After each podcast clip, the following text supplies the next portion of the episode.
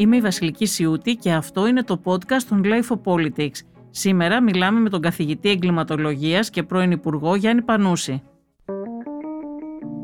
Είναι τα podcast της Life. Κύριε Πανούση, στην πρώτη κυβέρνηση Τσίπρα το 2015 ήσασταν αναπληρωτής υπουργός Εσωτερικών και Διοικητικής Ανασυγκρότησης αρμόδιος για θέματα προστασίας του πολίτη. Το θέμα της ασφάλειας είναι ένα αδύναμο σημείο αυτής της κυβέρνησης όπως ήταν και της προηγούμενης.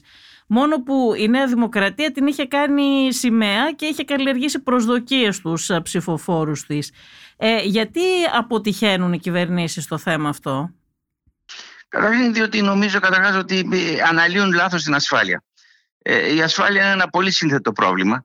Έχει να κάνει με ζητήματα κοινωνικής ασφάλειας, ατομικής ασφάλειας, προβλήματα ψυχολογίας, θυματοφοβίας, εγκληματοφοβίας, ε, ασφάλειας που προέρχεται ε, από πάρα πολλές πηγές και συμπυκνούται ίσως στο φόβο του εγκλήματος, αλλά είναι πάρα πολλές οι ανασφάλειες σήμερα του ανθρώπου.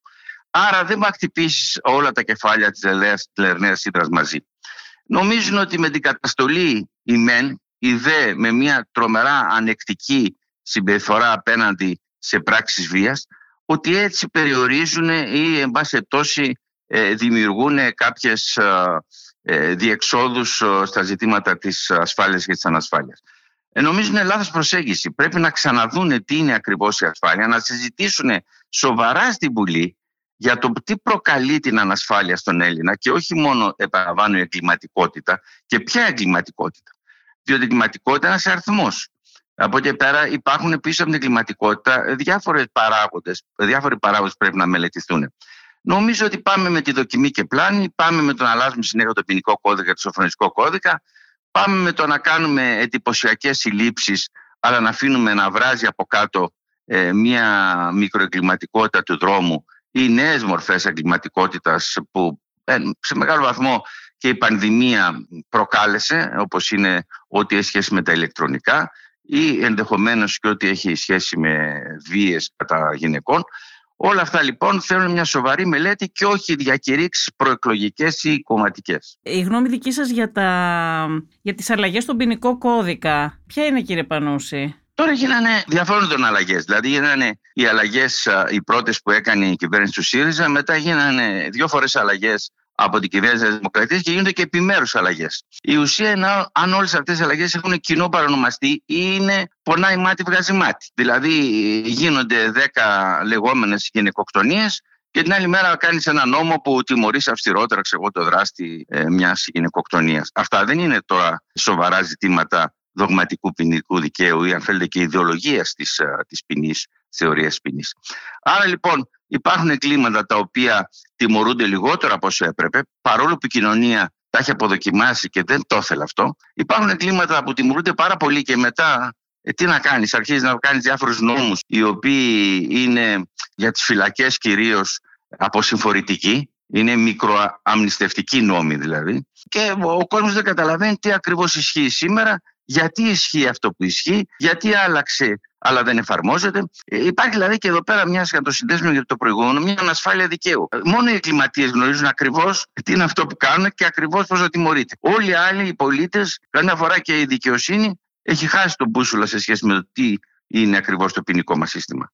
Υπάρχει πάντως ε, κύριε Πανούση μια εντύπωση και το ξέρετε έτσι στο λαό περί ατιμορρησίας και μια εντύπωση ότι οι εγκληματίες βγαίνουν από τις φυλακές ή δεν μπαίνουν και καθόλου επειδή δεν υπάρχει χώρος στις φυλακές. Έχει κάποια βάση αυτό πραγματική ή όχι; Κοιτάξτε, υπάρχουν διαφόρων ειδών τάσεις, αλλά οι Έλληνες έχουν το εξής πρόβλημα. Θέλουν να τιμωρείται πάρα πολύ αυτός που τους έκανε κακό και να δεν τιμωρείται καθόλου ο ίδιος αν και έκανε το ίδιο κακό ή εν πάση ο, ο δικός τους άνθρωπος. Έτσι λοιπόν, για να μελετήσεις κανένα να δει πού ενδεχομένως έχουμε ατιμορρησία, διότι δεν την έχουμε στον νόμο, αν το έχουμε στον νόμο, αλλάζουμε τον νόμο. Τώρα έχουμε στην εφαρμογή του νόμου. Άρα, αν ο νόμος εφαρμοστεί αυστηρά, ε, λέμε ότι έχουμε μια δικαιοσύνη τυφλή που δεν βλέπει την ανθρώπινη διάσταση. Αν εφαρμοστεί επίκω, α, μάλλον τα πιασε ο δικαστής, Έχουμε δηλαδή μια αμφιθυμία και μια έλλειψη εμπιστοσύνης απέναντι στους θεσμούς της δημοκρατίας, ανάμεσα στους οποίους είναι και η αστυνομία και η δικαιοσύνη κλπ. Αποτέλεσμα είναι να μην μπορούμε να δούμε καθαρό μάτι γιατί σε, ε, ε, σε μια απονομή της δικαιοσύνης, σε μια απόφαση, κάποιος ε, είχε ελαφρύτερη πηγή από έναν άλλον, διότι έτσι πρέπει. Ξέρετε κάτι, η δικαιοσύνη είναι αναλογία, δεν είναι ισότητα διότι ο καθένας μας έχει διαφορετικά προηγούμενα στη ζωή του. Άρα, ακόμα και το ίδιο έγκλημα να έχουμε κάνει, πρέπει να τιμωρηθούμε με διαφορετικό τρόπο. Αυτό είναι η εξατομίκευση κυρώσεως. Χωρίς τις υποψίες τώρα ότι όλα αυτά είναι προσχεδιασμένα κλπ. Από την άλλη μεριά, δεν νομίζω ότι είναι τόσο πολύ ζήτημα ότι δεν μας χωράνε φυλακές, διότι συνήθως καινούριε φυλακές ε, δημιουργούμε, γιατί δεν μπορούμε να αντιμετωπίσουμε διαφορετικά, ε, αν θέλετε, και μια υπεραυστηροποίηση των ποινών. Δηλαδή στην Ελλάδα βάζουμε πολύ μεγάλες ποινές στα δικαστήρια. Το πλαίσιο είναι δεδομένο, αλλά φτάνουν στα ακραία όρια. Ενός γνωστόν η επί και είναι μέρος δικαιοσύνης. Αυτό έχει πει ο Αριστοτέλης. Ε, και επειδή καβάζουν μεγάλες ποινές στα δικαστήρια, ε, έρχεται μετά η πολιτεία και κάνει, όπως σας είπα, αυτούς τους ε, μικροαμνηστευτικούς νόμους και βγάζει του μισού έξω. Ε, και αυτό είναι λάθος, γιατί δεν τους βγάζει με βάση την ποινή, πρέπει να τους βγάζει με βάση την προσωπικότητα που έχουν και την, το εγκληματικό δυναμικό που έχουν αυτοί οι άνθρωποι. Και όχι όποιος έχει μέχρι 10 χρόνια φεύγει μαζί με τον πλαϊνό του, ενώ έχει κάνει τελείως διαφορετικά εγκλήματα. Όλα αυτά είναι εκπαίδευση του κόσμου. Πρέπει να εκπαιδευτεί ο κόσμος να πιστεύει, όχι να μην κρίνει, και να κρίνει για να κατακρίνει. Ο κόσμος είναι το πρόβλημα όμως, κύριε Πανούση, ή υπάρχει πρόβλημα με την ε, δικαιοσύνη; Όλα μαζί είναι. Γιατί υπάρχει μια, επαναλαμβάνω, υπάρχει μια εντός εισαγωγικών διαπλοκή. Ε. Δηλαδή, ε, επαναλαμβάνω, οποιοδήποτε Έλληνας εμπλακεί στη δικαιοσύνη για οποιοδήποτε λόγο, για το πιο μικρό αδίκημα, ξέρω εγώ, παραβίαση του ΚΟΚ, θα προσπαθήσει να βρει ένα λούκι, ένα μέσον για να μην τιμωρηθεί. Εάν όμως το κάνει ένας άλλος, θέλει να. και το έβλαψε και το αυτοκίνητο, τράκαρ, ξέρω εγώ, θέλει να τιμωρηθεί. Εντάξει, δεν είναι το ίδιο για όλους όμως, γιατί η δικαιοσύνη είναι ταξική. Θα συμφωνήσετε, ε, υποθέτω, σε αυτό το πράγμα. Δεν έρχεται με τον ίδιο τρόπο αντιμέτωπος με τον νόμο ένας άνθρωπος που προέρχεται από φτωχότερα, λαϊκότερα στρώματα. Εξαρτάται, εξαρτάται από... τι εννοείται ταξική τώρα. Κοιτάξτε κάτι. Εάν το δείτε υπό μία έννοια, εφόσον ζούμε σε μια ε, κοινοβουλευτική ε, συνταγματική δημοκρατία, μερικοί τη λένε αστική δημοκρατία, όλα είναι ταξικά. Άρα και ο νόμος είναι ταξικός και το σύνταγμα είναι ταξικό, όλοι μαζί η ζωή είναι ταξική. Αυτό τι σημαίνει τώρα; Ότι ο καθένας μπορεί να αρνείται τους θεσμούς της χώρας διότι διαφωνεί μαζί τους ταξικά ή ιδεολογικά; Ε, είναι άλλο πράγμα η εφαρμογή λοιπόν ενός νόμου, ο οποίος έχει φτιαχτεί σε ένα σχετισμό δυνάμεων. Αν αρνούμαστε τον νόμο, πάμε σε άλλο πράγμα. Η πολιτική ανυπακοή, η ανομία, ή ακόμα και η ένοπλη βία κατά τους συστήματος. Είναι άλλο πράγμα. Εδώ συζητάμε τη δυνατότητα λειτουργίας μιας δημοκρατικής κοινωνίας. Με όλα αυτά που λέτε, προφανώς ο έχων και κατέχων έχει πολύ καιρό, πολύ χρήμα, πολλούς δικηγόρους, πολλές δυνατότητες. Για να μιλήσουμε για τις δυνατότητες. Αν μιλήσουμε για υπόγειες διασυνδέσεις, ότι μπορεί να εξαγοράσει δηλαδή την ταξική δικαιοσύνη, αυτό είναι ένα άλλο ζήτημα διαφθοράς και διαπλοκής, το οποίο, ε, αν το ανακατέψουμε τώρα με τη θεσμική λειτουργία, δεν βρίσκουμε άκρη. Αν είναι έτσι και επί, να μιλήσουμε τώρα με τα πολιτευτικά, περίπου 50 χρόνια μεταπολίτευση ζούμε κάτω από μια δεσμευμένη ή εν πτώση ε, διαβουλευόμενη υπόπτωση δικαιοσύνη, να το δούμε. Αλλά κάθε φορά που η δικαιοσύνη παίρνει μια καλή απόφαση, χειροκροτάμε και λέμε επιτέλους δικαιώθηκε ο αδίκος διοχθή. Αν παίρνει μια απόφαση δεν μας αρέσει, είναι γνωστό ότι η δικαιοσύνη είναι, τα έχει πιάσει. Ε, και εκεί σας λέω ότι ο πολίτης πρέπει να, να καταλάβει ακριβώς ποια είναι η συμπεριφορά του πολίτη. Εντάξει, δεν είναι όλες οι αποφάσεις ε, ίδιες και οι αποφάσεις κρίνονται μερικές φορές και από το λεγόμενο λαϊκό αίσθημα, έτσι δεν είναι. Άλλες φορές το εκφράζουν, άλλες φορές. Σιγά σιγά ένα λεπτό για το λαϊκό. Συμφωνώ απόλυτα ότι τα πάντα κρίνονται και εμείς κρινόμαστε τα πάντα. Το ζήτημα το εξής. Το το εξής. Αυτό το περιδικαίο αίσθημα του λαού είναι ένα πολύ επικίνδυνο πράγμα. Διότι το περιδικαίο αίσθημα του λαού ιστορικά τι είναι, είναι ο νόμος του Λίτς. Πρώτα σε κρεμάω και μετά σε δικάζω. Δηλαδή, έχουμε άποψη αμέσως. Τι έγινε, έγινε αυτό. Τι ήταν αυτός, αυτός ήταν αυτός. Α, το έχει κάνει. Το έχει κάνει. Αυτό το έχει κάνει γιατί αρχίζει Εντάξει, αυτή είναι μια ερμηνεία έτσι όπως το περιγράφετε εσείς. Πράγματι είναι επικίνδυνο, αλλά δεν, δεν εννοούμε αυτό πάντα. Αυτό είναι λίγο, δεν είναι μια ακραία ερμηνεία αυτή που δίνεται τώρα, ότι είναι ο νόμος του Λίντς. Ε, ε, έχει, έχει, ε, κατά βάση αυτό είναι. Ο νόμος του Λίντς, όταν τους κρεμάσουμε, να τους στιγματίσουμε. Έτσι. Αλλά κοιτάξτε κάτι τώρα αυτή τη στιγμή. Έχει η δικονομία μας ε, διάφορες φάσεις και διάφορες ε, εγγυήσεις ας πούμε. Μπορεί δηλαδή να αναβληθεί κάτι, μπορεί να προσφύγει κάποιος, ε, μπορεί δεν μπορεί, μπορεί. Άρα όλα αυτά που γίνονται είναι σύνομα, δεν είναι παράνομα, είναι παράνομο στη τσοντίχο. Αν λοιπόν εμείς ε, ε, ως πολίτες κάνουμε χρήση αυτών και επί 10 χρόνια μια φορολογική μας ε, εκκρεμότητα δεν ρυθμίζεται γιατί έτσι μας βολεύει, γιατί αρνούμαστε στον άλλον, ε, τον οποίο όμως υποπτευόμαστε, γιατί δεν είναι σαν και εμάς, διότι είναι βαλτός κλπ. Γιατί το αρνούμαστε να κάνει άσκηση του ίδιου δικαιώματος. Άρα, ε, αυτό σας λέω ότι θέλει και. Εγώ δεν αρνούμε το πώς λειτουργούν οι θεσμοί ή τι ακριβώς είναι η δημοκρατία μας. Αλλά και ο πολίτης πρέπει κάπως να λειτουργήσει. Αν Ό,τι δεν τον συμφέρει, δεν, δεν του μοιάζει το πυροβολεί εντός εισαγωγικών, ε, πώς θα λειτουργήσουν οι θεσμοί, δεν έχω καταλάβει. Καταβούληση με το κομμάτι. Παραδικαστικό κύκλωμα υπάρχει, κύριε Πανούση. Προφανώς. Αλλά να δούμε τι εννοούμε. Διότι σε αυτή τη χώρα, ό,τι έχει το παρά μπροστά είναι ένα πρόβλημα. Παρακράτος, μάλιστα. Δηλαδή, το παρακράτος της δεξιάς, το πούμε έτσι, ε, πρώτης δικτατορίας κλπ. Το καταλα... πρώτης μεταπολίτευσης το καταλαβαίνω. Πάμε τώρα μετά. Ε, έχουμε, όλα τα κόμματα έχουν κυβερνήσει. Από 20 χρόνια το Πασόκ, 20 χρόνια Δημοκρατία, ε, πότε, 6 χρόνια ξέρω εγώ ΣΥΡΙΖΑ. Ποιος έχει το παρακράτος στα χέρια του; Τι είναι το παρακράτος; Ό,τι είναι παρά έχει ένα πρόβλημα και ορισμού και αν θέλετε οριοθέτησης. Τι είναι αυτό το παρακράτος; Αν λοιπόν έχουμε κυκλώματα, προφανώς και έχουμε. Εξουσίες Κυκλ... χωρίς θεσμική ιδιότητα, αυτό δεν είναι. ναι, αυτό. Αλλά να δούμε τι, τι μορφής είναι αυτά τα κυκλώματα δηλαδή. Γιατί είναι διαφορετικά το παρακράτος και οι παρεξουσίες με τα κυκλώματα που φτιάχνονται με στου θεσμούς. Μέσα στα πανεπιστήμια υπάρχουν κυκλώματα, κατά τη γνώμη Μέσα στην ιατρική, στα νοσοκομεία υπάρχουν κυκλώματα. Μέσα στην πολεοδομία, στην εφορία υπάρχουν κυκλώματα. Άρα και μέσα στη δικαιοσύνη και στην αστυνομία υπάρχουν κυκλώματα. Υπάρχουν λοιπόν ομάδε ανθρώπων που λειτουργούν, όπως είπατε, ωραία έξω από τους θεσμούς, δίδυον όφελος. Ε, βγάζουν λεφτά, ξέρω εγώ, κερδοσκοπούν παραβιάζοντας τον όρκο τους. Αυτό είναι άλλο πράγμα. Και είναι άλλο πράγμα να παραβιάζουν το Σύνταγμα και να λειτουργούν ε, με έναν τρόπο το οποίο είναι κατά της ε, ίδιας της δημοκρατίας. Είναι άλλο πράγμα. Δεν είναι το ίδιο να κερδοσκοπούν για να βγάλουν λεφτά κάποιοι δικηγόροι, κάποιοι δικαστές σε κάποιες υποθέσεις. Και είναι άλλο πράγμα να παίρνουν εντολές από την πολιτική ηγεσία ή κάποια άλλη ηγεσία. Ε, στην Ελλάδα είναι σκοτεινή το που σα είπα, παρακράτους, μυστικές υπηρεσίες κλπ. Και να βγάζουν αποφάσεις οι οποίες είναι τελείως στον αέρα και τελείως ε, προσχεδιασμένες. Ε, θέλει μια διαφοροποίηση, κατά τη γνώμη μου. Προφανώς κυκλώματα υπάρχουν.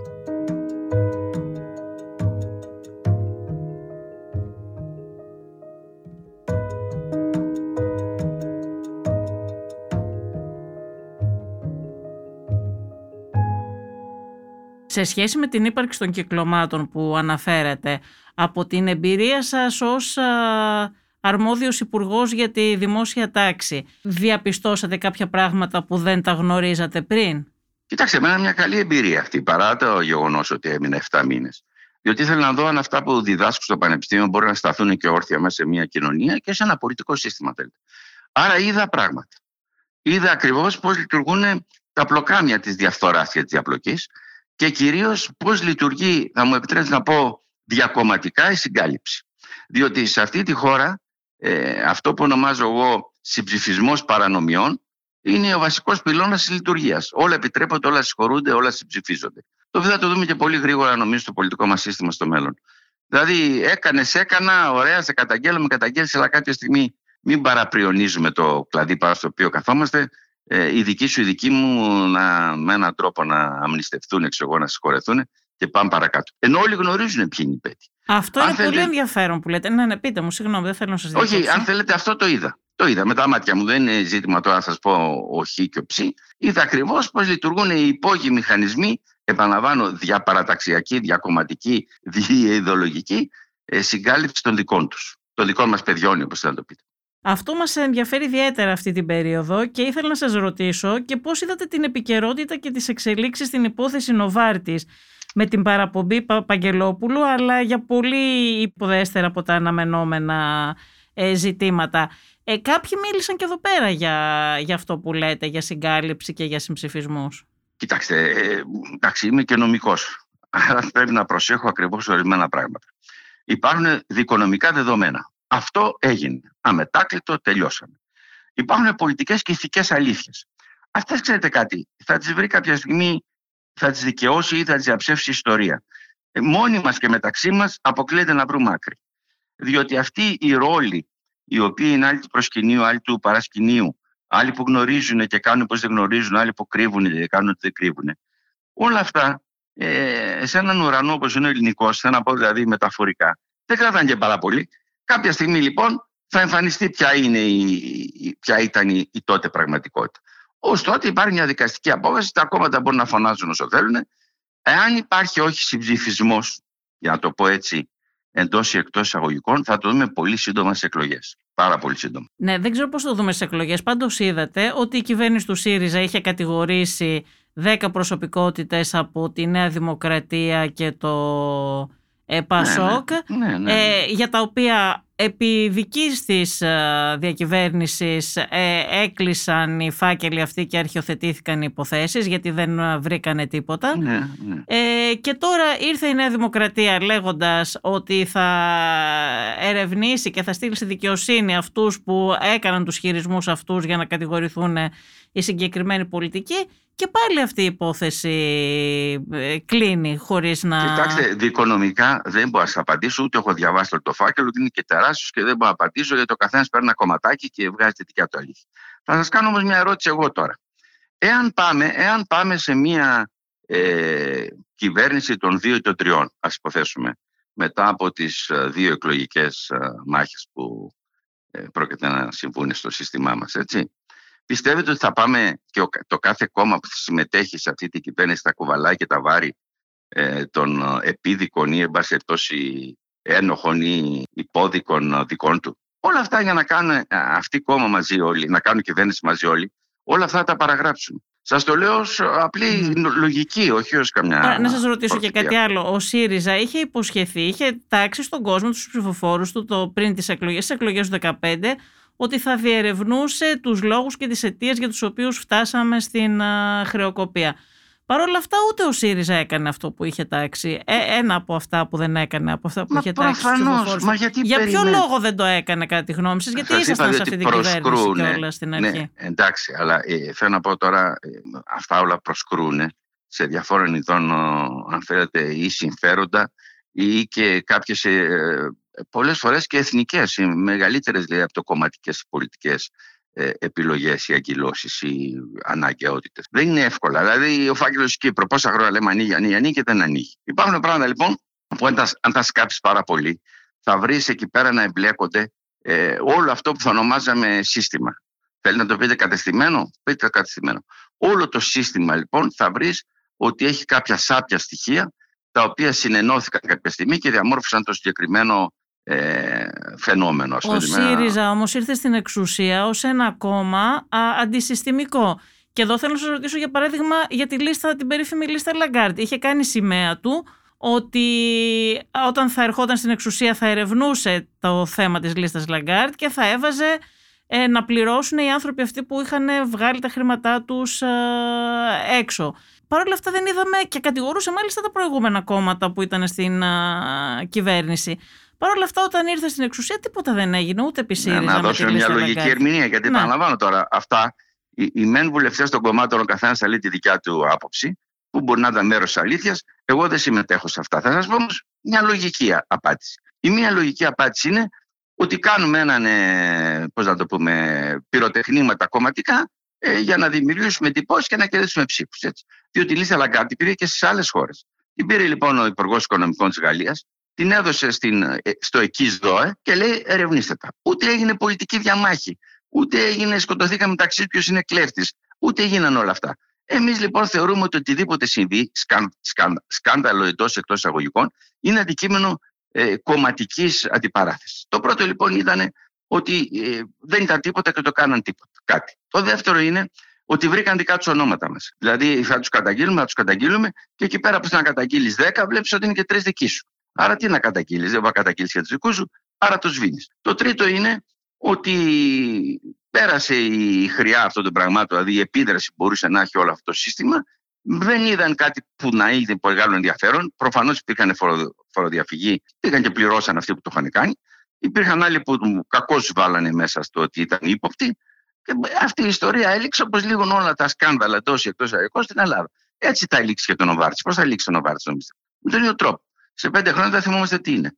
Εσείς θυμηθήκατε τη λίστα Λαγκάρντ. Αν ρωτήσετε το, τους πιο πολλούς, θα μιλήσουν με αδράνεια της εποχής. Ναι, ναι, ναι, υπήρχε σκάνδαλο, αλλά, αλλά τι που εξαφανίστηκε. Καλά, και στην Οβάρτης επίσης ε, δεν. Ε, ούτε η, προ, η προηγούμενη κυβέρνηση δεν είχε κάνει τίποτα και αυτή η κυβέρνηση τώρα με τα χίλια ζόρια, εν πάση περιπτώσει. Ε... Βλέπετε όμως ότι δεν ακουμπάνε τους 3-4 γιατρούς που είναι αποδεδειγμένο ότι είχαν κάποια επαφή με το σύστημα. Δεν τους ακουμπάνε. Διότι αυτοί οι 3-4 γιατροί είναι, δικοί, είναι ολονώνε. Καταλάβατε. Mm. Ενώ λοιπόν η ΜΕΝ ΣΥΡΙΖΑ έλεγε Νοβάρτη εσείς, ήρθε η Νέα Δημοκρατία και είπε Νοβάρτη εσείς. Ούτε η ΜΕΝ ούτε δε. Ούτε και από τα άλλα κόμματα λένε για τους γιατρούς οι οποίοι είχαν επαφές μη νόμιμες με, τον, με την Οβάρτση γιατί είναι ολονώνε. Ναι, και Αυτή αυτό είναι και, του κατεστημένου. Και, ναι, ναι, και αυτό είναι και αναμενόμενο να είναι όλων, έτσι. Το ξέρετε Μα αυτό βέβαια, καλύτερα από μα μένα. αυτό, μα αυτό σας Ναι. λέω ότι το ελληνικό πολιτικό σύστημα και η ελληνική κοινωνία στο σύνολό της έχει συνενοχές. Και όχι, εγώ λέω ότι δεν υπάρχει δημοκρατική συμμετοχή σε αυτή τη χώρα, υπάρχει δημοκρατική συνενοχή.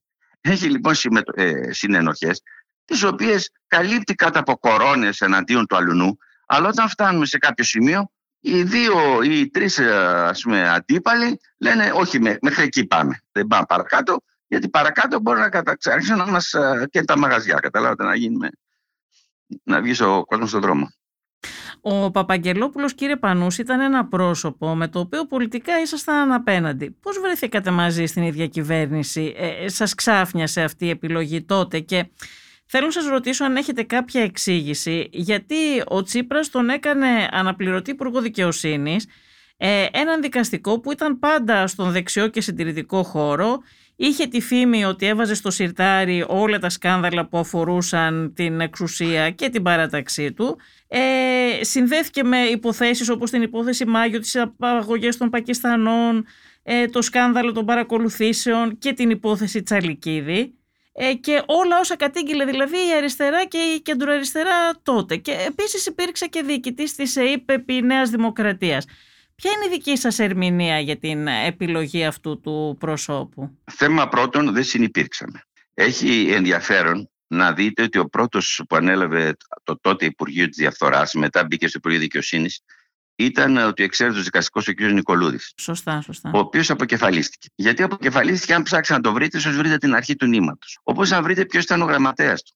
Και εκεί θα βρείτε λίγο τη, τη, την αρχή του νήματος. Τώρα, εγώ δεν κρίνω ανθρώπους. Ποιος ήταν ο γραμματέας Τίνο, εννοείται του κ. Νικολούδη. Το Υπουργείο το, τότε. Έχει ενδιαφέρον λοιπόν. Ε, εγώ σας είπα, δεν είμαι εισαγγελέας και δεν είμαι και Θεός να κρίνω ανθρώπους. Κρίνω τις πράξεις των ανθρώπων.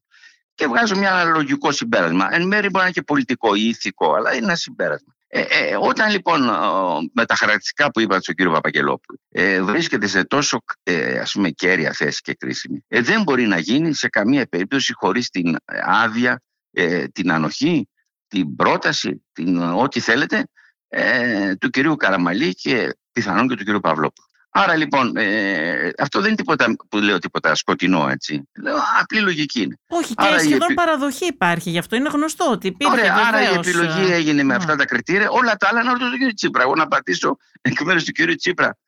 Δεν συνυπήρξα κιόλα με τον κύριο Πακελόπουλο. Δεν ήμασταν ποτέ στο ίδιο Υπουργικό Συμβούλιο. Μετά έγινε. Ναι, ναι, έχετε δίκιο. Ήταν ναι. ο κύριος Νικολούδης πριν. Ναι, ναι, ναι, ναι, ναι. Και μετά, πράγματι. Αλλά ήταν μια επιλογή ξένη προς μια αριστερή υποτίθεται κυβέρνηση. Τώρα εντάξει, ήταν και η Ανέλ, ήταν και όλα αυτά. Ε, που... Αν το δείτε λίγο ναι. συνολικά, θα, θα βρείτε τη, τη, τη λογική.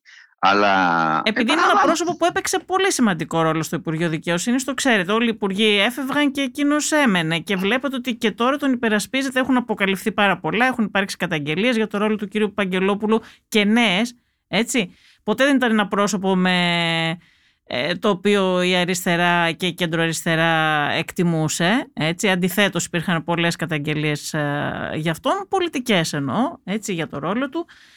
Και αυτό το πρόσωπο έπαιξε έναν πολύ κομβικό ρόλο Κοιτάξτε, στην να δείτε, διακυβέρνηση η... του ΣΥΡΙΖΑ. Ο ΣΥΡΙΖΑ έκανε μια πολιτική τρίπλα, η οποία κάποια στιγμή νομίζω θα την πληρώσει.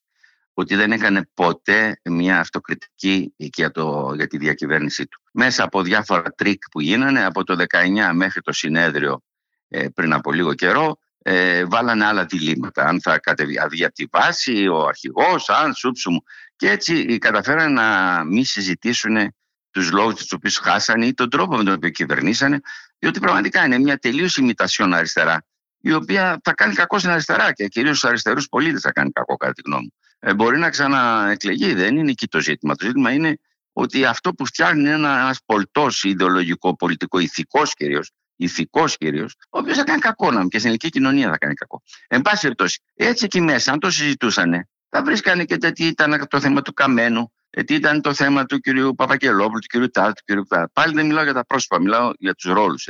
Γιατί μπήκανε, γιατί μείνανε, γιατί τους στηρίζουν, γιατί όλα αυτά. Ε, δεν είναι τόσο δύσκολο να το καταλάβεις. Απλώς τα κόμματα έχουν μια λογική του πολιτικού κόστους, ξέρετε. Δηλαδή, ο δικός μας είναι αυτό, είναι εκείνο, είναι το άλλο, το παράλληλο, δεν το λέμε προς τα έξω, διότι ε, θα χάσουμε πολιτικά. Αποτέλεσμα είναι να έχεις μέσα στον κορμό σου πρόσωπα τα οποία σε σαπίζουν και εσύ να διακηρύσεις ότι θα φέρεις το καινούριο. Ε, δεν γίνονται έτσι αυτά. Ισχύει για όλους αυτό. Ε. Για Ναι. όλους.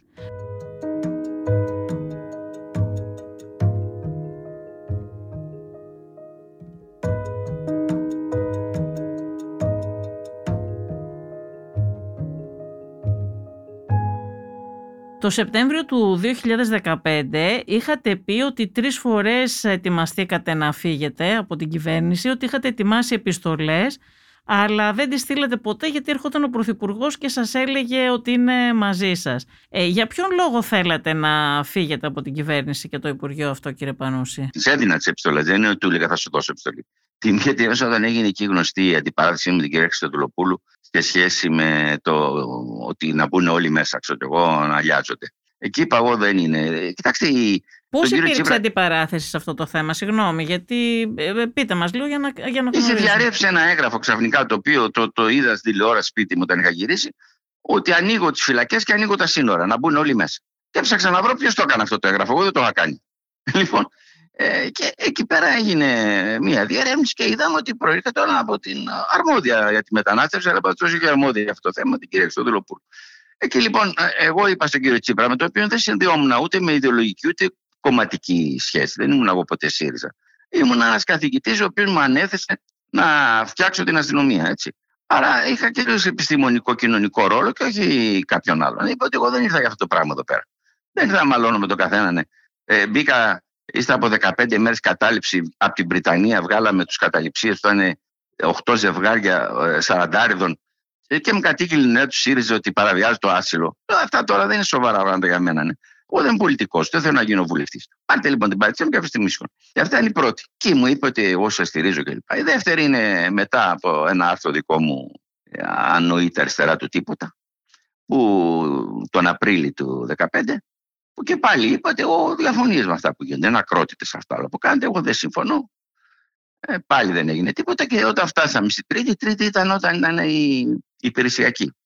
Όπου με πήρε ο Παυλόπουλος, ο πρόεδρος, να μου πει ότι θα είμαι στην υπηρεσιακή και αρνήθηκα. Και είπα, εγώ δεν θέλω, τελείωσα αρκετά ως εδώ και δεν θα είμαι και βουλευτής. Γιατί ήταν με τη λίστα, όπως ξέρετε έτσι. Μμμ. Άρα, κάλλιστα θα μπορούσα να είμαι βουλευτής. Και στην για ποιο πρώτη λόγο Αθήνα. δεν θέλατε κύριε Πανούση; Διότι δεν συμφωνούσα. Δεν συμφωνούσα ε, ιδεολογικό, πολιτικό, κοινωνικό, ηθικά. Δεν συμφωνούσα.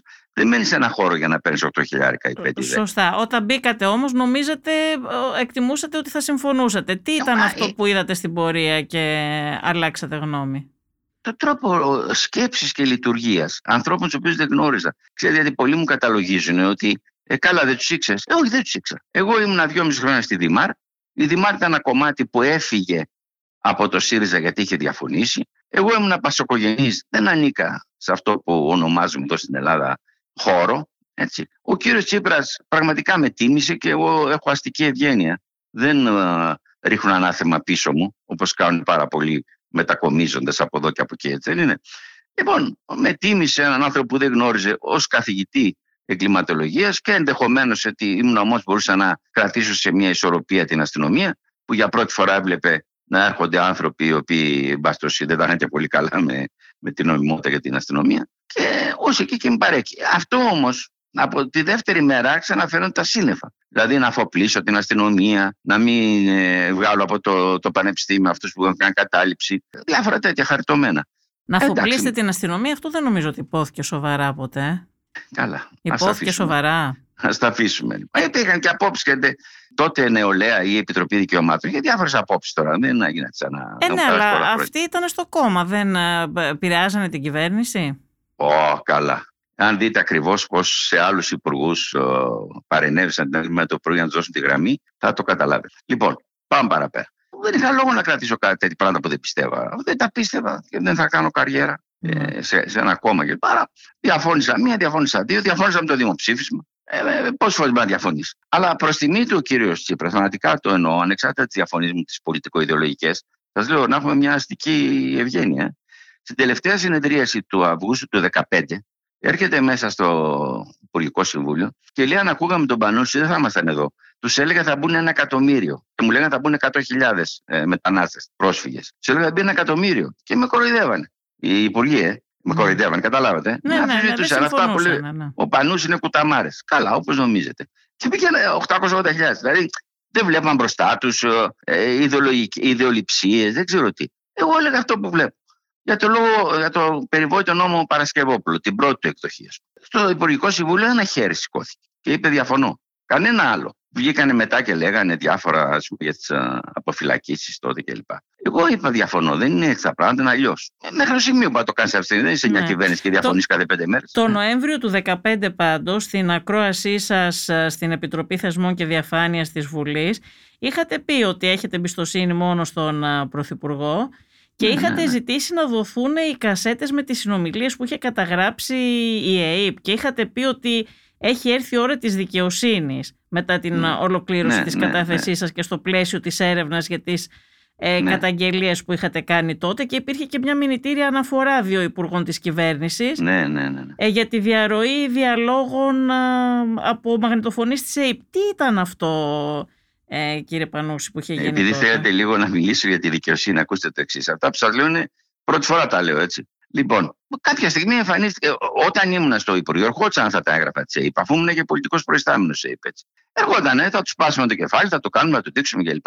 Αυτά εκκοινοποιούνται και στον Υπουργό Δικαιοσύνης, τον κύριο Παρασκευόπουλο. Δεν τα πράγμα μόνο εγώ. Τα παίρνει ο Αυτά ποιοι Παρασκευόπουλος. τα λέγανε για σας; Οι διάφοροι μέσα στις φυλακές τώρα δεν έχει κανένα νόημα. Ναι. Ναι. Επώνυμοι, όχι οι διάφοροι άγνωστοι. Εν πάση περιπτώσει, έκανα μια συζήτηση με τον κύριο Παρασκευόπουλο, του είπα: Πάει σταματήσει αυτή η ιστορία. ο, Εγώ. Ε, Αν έχετε κάποια συνδέσει εκεί πέρα, σταματήστε. το». Κάποια στιγμή διαβάζω στι εφημερίδες ότι οι μπάτσοι του Πανούση μπήκαν μέσα και ελέξανε τα κελιά της, α, των πυρήνων της φωτιάς. Δεν είχα κάνει τίποτα από όλα αυτά εγώ. Ζήτησα κοινή press conference με τον κύριο Παρασκευόπουλο ότι δεν έγινε αυτό. Δεν το έκανα και δεν μπορούσα να το κάνω. Και πώς Μόνο- είχε βγει, το θυμάμαι κι εγώ αυτό πράγματι. Ε, πώς είχε πώς βγει είχε αυτό, αν δεν Ήταν το... η στιγμή που αρχίζουν σιγά σιγά να με αποκεφαλίζουν ε, οι αυτοί που θέλανε για διάφορους λόγους.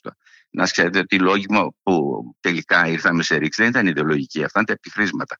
Από κάτω είχε διάφορα πράγματα ενδιαφέροντα. Λοιπόν, συνέβη αυτό λοιπόν. Ναι, αλλά γιατί να πούν κάτι τέτοιο, ότι πήγαν αστυνομικοί, Ε, στείλετε αυτό βρήκαν, αστυνομικούς στα αυτό είπαν. κελιά τα συγκεκριμένα; Αυτό βρήκανε, αυτό είπανε. Τι να κάνουμε τώρα, έτσι συνέβη. Ε, Πώς θα και- μπορούσε να σας βλάψει αυτό όμως; Α, βλάψει. Είναι σαν να σε πετάνε στο λάγο των Λόντων. Εμένα έτσι κι αλλιώς. Ε, το 9 μου είχαν βάλει βόμβα στο γραφείο μου και με είχαν χτυπήσει οι, οι πυρήνες φωτιάς. Δηλαδή είναι οι πυρήνες φωτιάς και βγάζεις ένα. Ε, ότι εγώ μπήκα μέσα, είναι σαν να λες: Όσοι είστε έξω, χτυπήστε τον. Ε, τόσο απλώ ακούγεται. Λοιπόν, συν το έγγραφα. Έτσι, συν τα έγγραφα. Λοιπόν, όταν ε, ε, εγώ είπα, δεν έκανα καμία μήνυση. Εγώ έκανα μία αναφορά στην εισαγγελέα του Αριουπάγου και είπα: Κοιτάξτε κάτι, εδώ κινδυνεύει η ζωή μου βρείτε τι, τι γίνεται. Δεν είπα ότι το κάνει ο κύριος Νίκος, ο κύριος Κώστας ή ο κύριος Γιώργος. Έτσι. Ενώ ήταν το πιο απλό πράγμα να με καλέσει ε, ε, ότι τότε, ξέρω εγώ, η κυρία Γεροβασίλη, ποια ήταν η υπεύθυνη, να μου πούνε τι είναι αυτά που γίνεται. Γιάννη, τι γίνεται; Την άλλη μέρα το πρωί ακούω ότι αν έχει στοιχεία να πάει στον εισαγγελέα.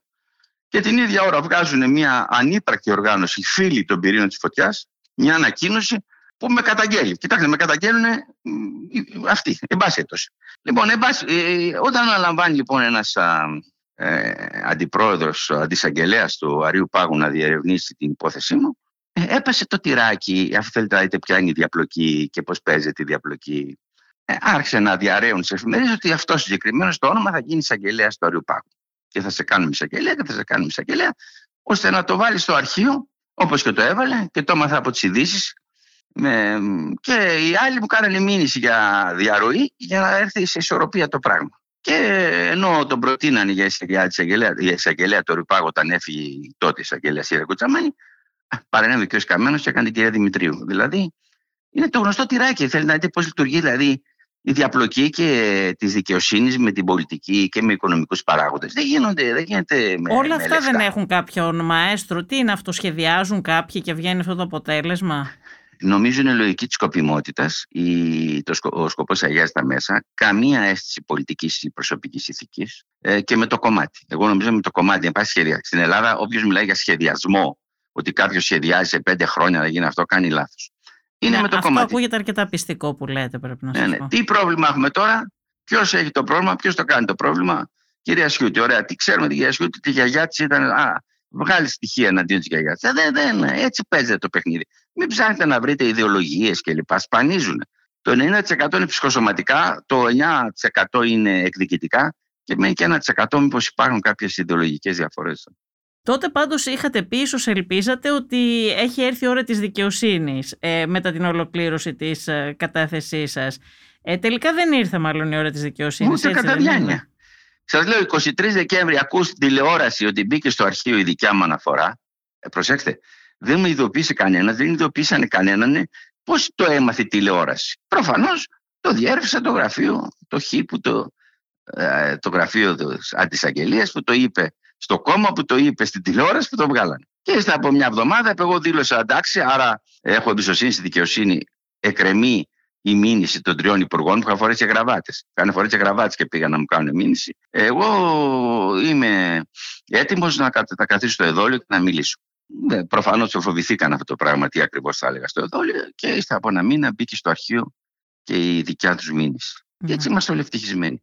Ωραία και ταιριάζουν και με τις πρόσφατες εξελίξεις γιατί είδαμε ας πούμε τις ε, τρομερές ε, καταγγελίες του κυρίου Αγγελή, του δικαστικού, οι οποίες επίσης αρχιοθετήθηκαν έτσι, χωρίς να ερευνηθούν και αυτά έχει καταγγείλει και ο ίδιος, δηλαδή ότι και οι προηγούμενες καταγγελίες του ε, αρχιοθετήθηκαν χωρίς να ερευνηθούν, όπως και πάρα πολλά Να, να θυμόσαστε αυτό που σας είπα για συμψηφισμός των παρανομιών. Συμψηφισμός. Δηλαδή, αν είσαι μόνος σου παράνομος, δεν θα την γλιτώσεις ίσως στην Ελλάδα αν είσαι παράνομος ε, σε σχέση με άλλα δίκτυα και το, υπάρχει κοινό όφελος ή κοινή, κοινός κίνδυνος βλάβης, θα υπάρχει ένα, ένα σύστημα συγκάλυψης που θα μπορέσει να αποδώσεις πάρα πολύ. Γι' αυτό, ε, ενώ κα, κατά καιρούς βέβαια πετάνε στην αρένα κανένα δύο εξελαστήρια θύματα, έτσι. Ναι, αυτό ε, θέλω να σας κάνω μία ερώτηση που και εγώ νομίζω ότι θα είναι αφελής η ερώτηση που θα σας κάνω, αλλά είναι πραγματική μου απορία.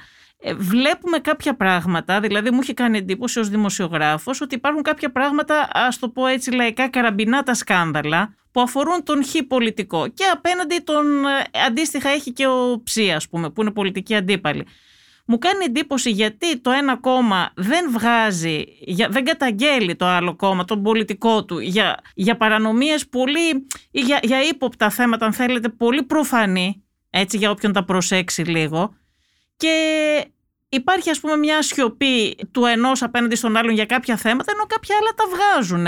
Δηλαδή πώς γίνεται αυτό το πράγμα, πώς γίνεται αυτή η συνεννόηση, υπάρχει συνεννόηση, είναι τυχαίο, καταλαβαίνονται; Ξέρω ότι έχει μια αφέλεια αυτό το ερώτημα που διατυπώνω. Ε, τώρα οι, οι, οι διάβλοι επικοινωνίας είναι διάφοροι έτσι. Δεν είναι τηλεφωνεί ο κύριος Τσίπρας στον κύριο Μητσοτάκη και του λέει κοίτα μην πειράξουμε την κυρία Σιούτ και τον κύριο Πανούση. Δεν γίνεται έτσι. Υπάρχουν διάβλοι λοιπόν που κάποια στιγμή έχουν οι, τα, η ιερατεία, εν πάση ο σκληρός πυρήνας του κάθε κόμματος έχει αποφασίσει ότι αυτό θα μας βλάψει. Ε, άρα πρέπει να το σταματήσουμε και πρέπει και οι άλλοι να σταματήσουν. Αν είναι ομοειδή ή περίπου ομοειδή τώρα. Έτσι. Ναι, δηλαδή, δηλαδή λένε εγώ δεν θα σου βγάλω αυτό και εσύ δεν θα μου βγάλεις αυτό, αλλά σε όλα τα άλλα παίζουμε μπάλα. Κοντρικά έτσι γίνεται. Ναι. Και σας λέω, ε, απλό παράδειγμα είναι αυτό που θα δούμε στη συγκυβέρνηση. Θα το δείτε ότι όλα αυτά τα λεγόμενα σκάνδαλα και τα λεγόμενα ε, δικαστήρια ε, ειδικά κλπ. Σε περίπτωση που πάμε στην κυβέρνηση θα τα έχετε ξεχάσει και εσείς και εγώ και όλοι. Διότι θα τα φάει η μαρμάγκα της ε, ανάγκης της κυβέρνησης. Ήδη έχει φάει η μαρμάγκα, ε, λέω αρκετά. θα φάει και τα υπόλοιπα. Ναι.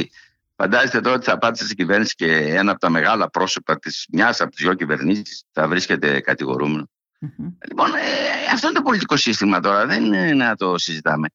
Ε, τώρα, ποιος είναι ο ρόλος του πολίτη ανάμεσα σε αυτό το πολιτικό σύστημα είναι ένα άλλο θέμα, πολύ μπερδεμένο. Κακό χωριό τα λίγα σπίτια. Οι επαφές μας παραμένουν πελατειακές παρόλο που θέλουμε να τις χρωματίσουμε ως ιδεολογικές κλπ. Εντάξει, ο φάλιο λόρος αυτός.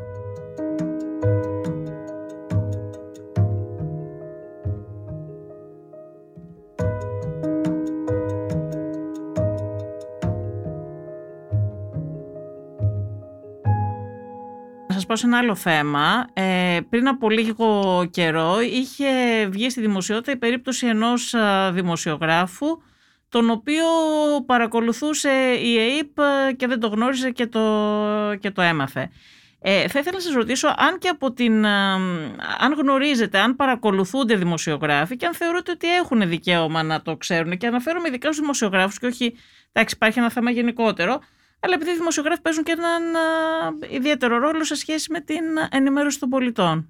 Η ΕΕΠ δεν έχει καμιά δουλειά να ανακατεύεται με την εσωτερική κατάσταση. Αυτά τα είχα γράψει, τα είχα πει, είχα ετοιμάσει και νόμο. Η ΕΕΠ είναι για την προστασία του δημοκρατικού πολιτεύματος από εξωτερικούς εχθρούς. Εάν τυχόν εμφανιστεί ότι υπάρχει μια διασύνδεση ανάμεσα σε μια κατάσκοπο, ένα κατάσκοπο ο οποίος ε, ταυτόχρονα έχει μπλέξει και με τον υπόκοσμο, παραδείγματο χάρη, τότε η ΕΕΠ μπορεί να συνεργαστεί με την αρμόδια υπηρεσία της ελληνικής αστυνομίας για να δούμε τι κάνουμε.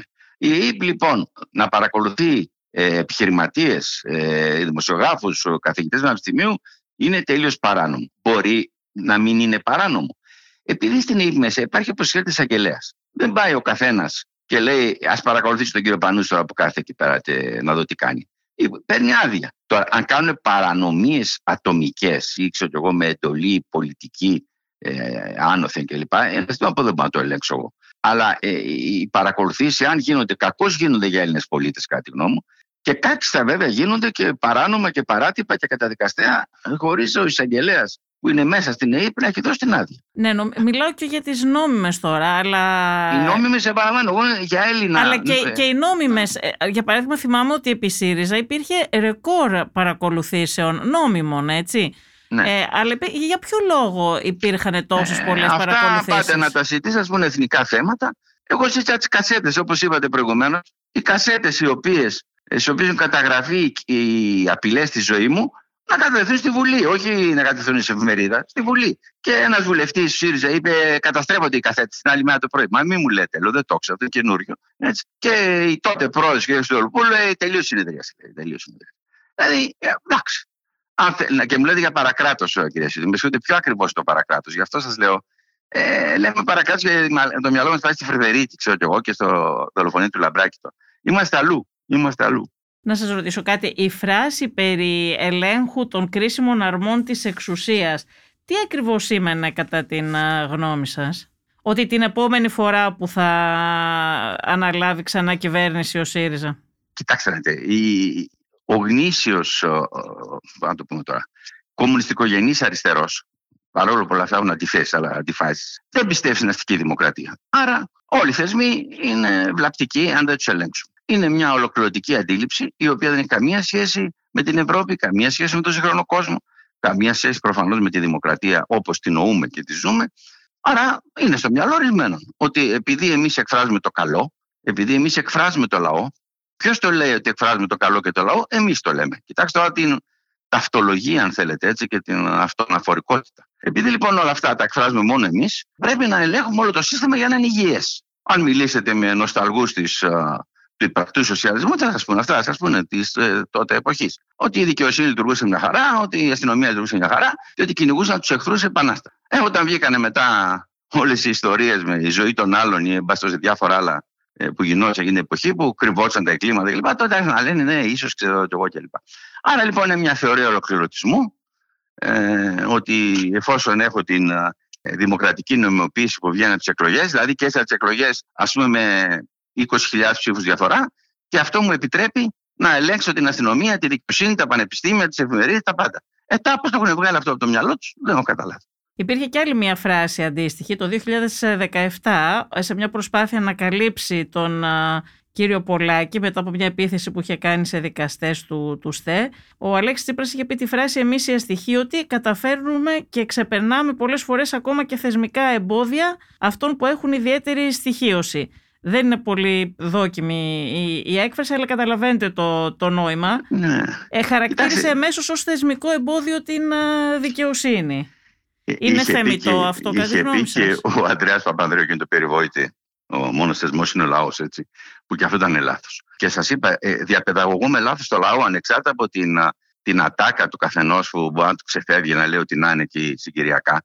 Διαπαιδαγωγούμε λάθος το λαό. Δηλαδή, όταν λες αυτό, την άλλη μέρα πάει ο άλλος στο δικαστήριο, δεν μας αφήνει σκουζεφίλε να με Ποιος έβαλε εδώ πέρα; Θα σε ρίξω. Θα σε, θα σε στείλω εγώ στον Εύρο. Διαπαιδαγωγούμε λάθος. Κάνουμε λάθος δηλαδή. Το οποίο κάποια στιγμή είναι boomerang, έτσι, γυρνάει στο κεφάλι μας. Γιατί κάποια στιγμή γινόμαστε αντιπολίτευση, γινόμαστε δεν ξέρω τι. Άρα λοιπόν, αν πιστεύουμε ότι οι θεσμοί της χώρας μπορούν να. οι οποίοι είναι πολλές φορές φθαρμένοι, διεφθαρμένοι, παραφθαρμένοι, όλα αυτά. Αλλά αυτή είναι η δημοκρατία, να τα βελτιώνουμε, να τα ελέγχουμε ε, διάβια, διαφάνεια, λογοδοσία. Αυτή είναι ο αγώνας της δημοκρατίας. Αν θεωρούμε τώρα ότι εγώ, επειδή εξελέγει στο νομό Κορινθίας, ε, έχω το δικαίωμα να καταργώ τη δικαιοσύνη, να ελέγχω την αστυνομία κλπ. Και μάλιστα να τους καταγγέλω κιόλας κλπ. Έχουμε μια στρεβλή άποψη για τη δημοκρατία, ε, η οποία είναι πάρα πολύ επικίνδυνη, γιατί αυτοί, μερικοί άνθρωποι πιστεύουν ότι η δημοκρατία είναι αυτό που οι ίδιοι νοούν ως δημοκρατία. Αν δεν είναι έτσι όμως, Έχω δύο τελευταίες ερωτήσεις κύριε Πανούση. Μας είπατε πριν ότι σας είχε αναθέσει ο Αλέξης Τσίπρας να φτιάξετε την αστυνομία. Ε, από το αποτέλεσμα, το σημερινό αυτό που έχουμε που βλέπουμε, ε, μπορούμε να διαπιστώσουμε ότι η αστυνομία δεν έχει μεταρρυθμιστεί. Δεν έχει αλλάξει κάτι τα τελευταία χρόνια. Για ποιο λόγο υπάρχει αυτό το πρόβλημα, δεν υπάρχει πολιτική βούληση, δεν θέλουν. Ποιο είναι το πρόβλημα το μεγαλύτερο; Κοιτάξτε, το θέμα της πολιτικής βούλησης καμιά φορά όχι πάντα, αλλά καμιά φορά είναι μια, ένα εύκολο πρόσχημα και ένα εύκολο άλλο. Ότι αν υπήρχε πολιτική βούληση θα είχαμε φτιάξει εδώ το λιμάνι, αν υπήρχε πολιτική βούληση θα είχαμε φτιάξει τον δρόμο. Κοιτάξτε κάτι. Το θέμα της αστυνομίας και του ρόλου της αστυνομίας είναι πολύ σύνθετο, όχι μόνο στη χώρα μας, γενικώς. Ε, και σε μεγάλο βαθμό συναρτάται και με τις ιστορικές μας, ε, τα ιστορικά μας βιώματα. Έτσι. Άρα λοιπόν το πώς θα μπορέσεις, εγώ η πρώτη πρόταση, η πρώτη φράση που είπα όταν ανέλαβα, είπα ότι πρέπει να συμφιλιώσουμε την αστυνομία με την κοινωνία και την κοινωνία με την αστυνομία. Πράγμα το οποίο είναι, δεν είναι εύκολο. Δηλαδή να, να δημιουργηθεί αμοιβαία εμπιστοσύνη. Κρίσιμη λέξη. Διότι οι άλλοι έχουν την ένομη βία στα χέρια. Ε; Έχουν την ένομη βία. Αλλά αστυνομία δεν είναι μόνο καταστολή. Είναι και πρόληψη, είναι και αλληλεγγύη, είναι και τέτοια πράγματα.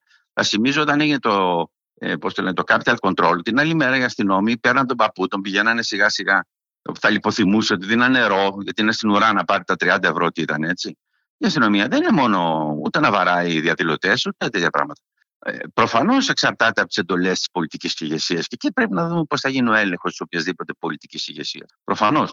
Αλλά πρέπει να δούμε διάφορα ζητήματα, διότι αυτή η αστυνόμη δεν είναι ο γιος του παλιού αστυνόμου, του παλιού ε, Μαυραγωρίτη ή παλιού ξέρω εγώ, δοσύλλογου, ο οποίος έγινε αστυνομικός. Εδώ μπαίνουν με εξετάσεις, είναι παιδιά του λαού.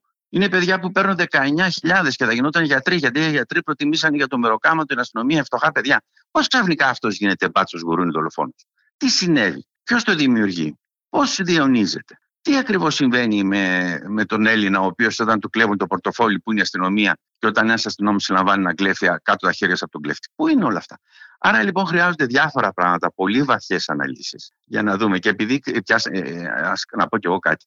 Ε, νομίζω έγινε μια κοπή, θα γίνει μια κοπή για τα 20 χρόνια από τη σύλληψη των μελών της 17 Νοέμβρη. Έτσι. Λοιπόν, τι έχει γίνει με τη 17 Νοέμβρη, πιάσαν κάποιους ανθρώπους οι οποίοι καταδικαστήκαν. Σωστά, σωστά. Μελετήθηκε στη Βουλή το θέμα, το φαινόμενο.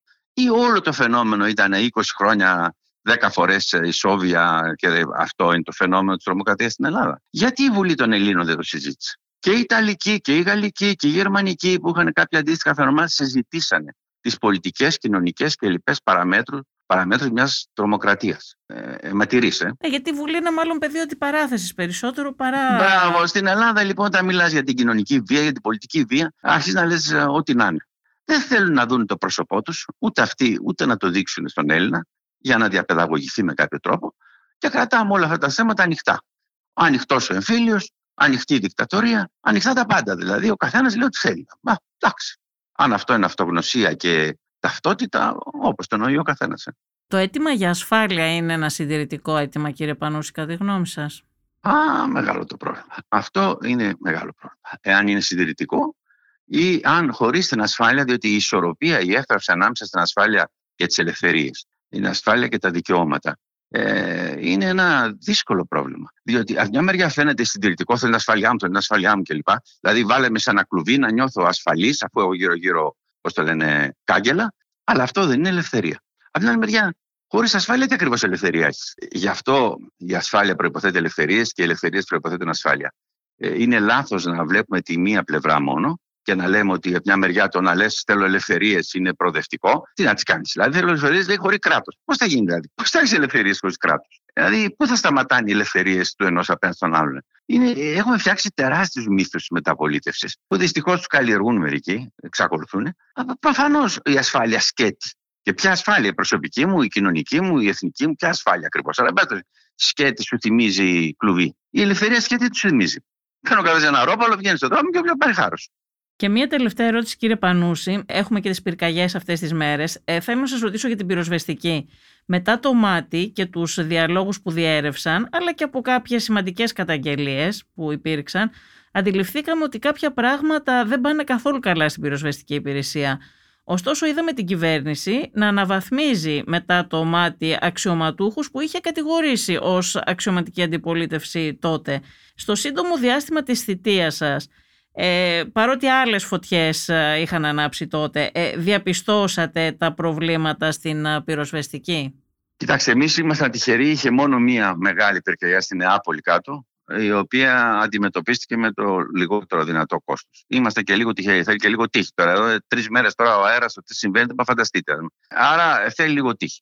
Από την άλλη μεριά πρέπει να δει κανένας με αντικειμενικό τρόπο, πέρα από κομματικές αντιπαραθέσεις, ε, πώς μπαίνουν πυρκαγιές. Έτσι, είναι ένα σημαντικό θέμα γιατί η δικιά μας γενιά έλεγε η κοπεδοφάγη. Ε, λέγε για να κάνουν. Δεν είναι έτσι. Είναι σε μεγάλο βαθμό είναι ανθρώπινη αμέλεια, σε μεγάλο βαθμό είναι αυτοαναφλέξη, είναι διάφορα πράγματα.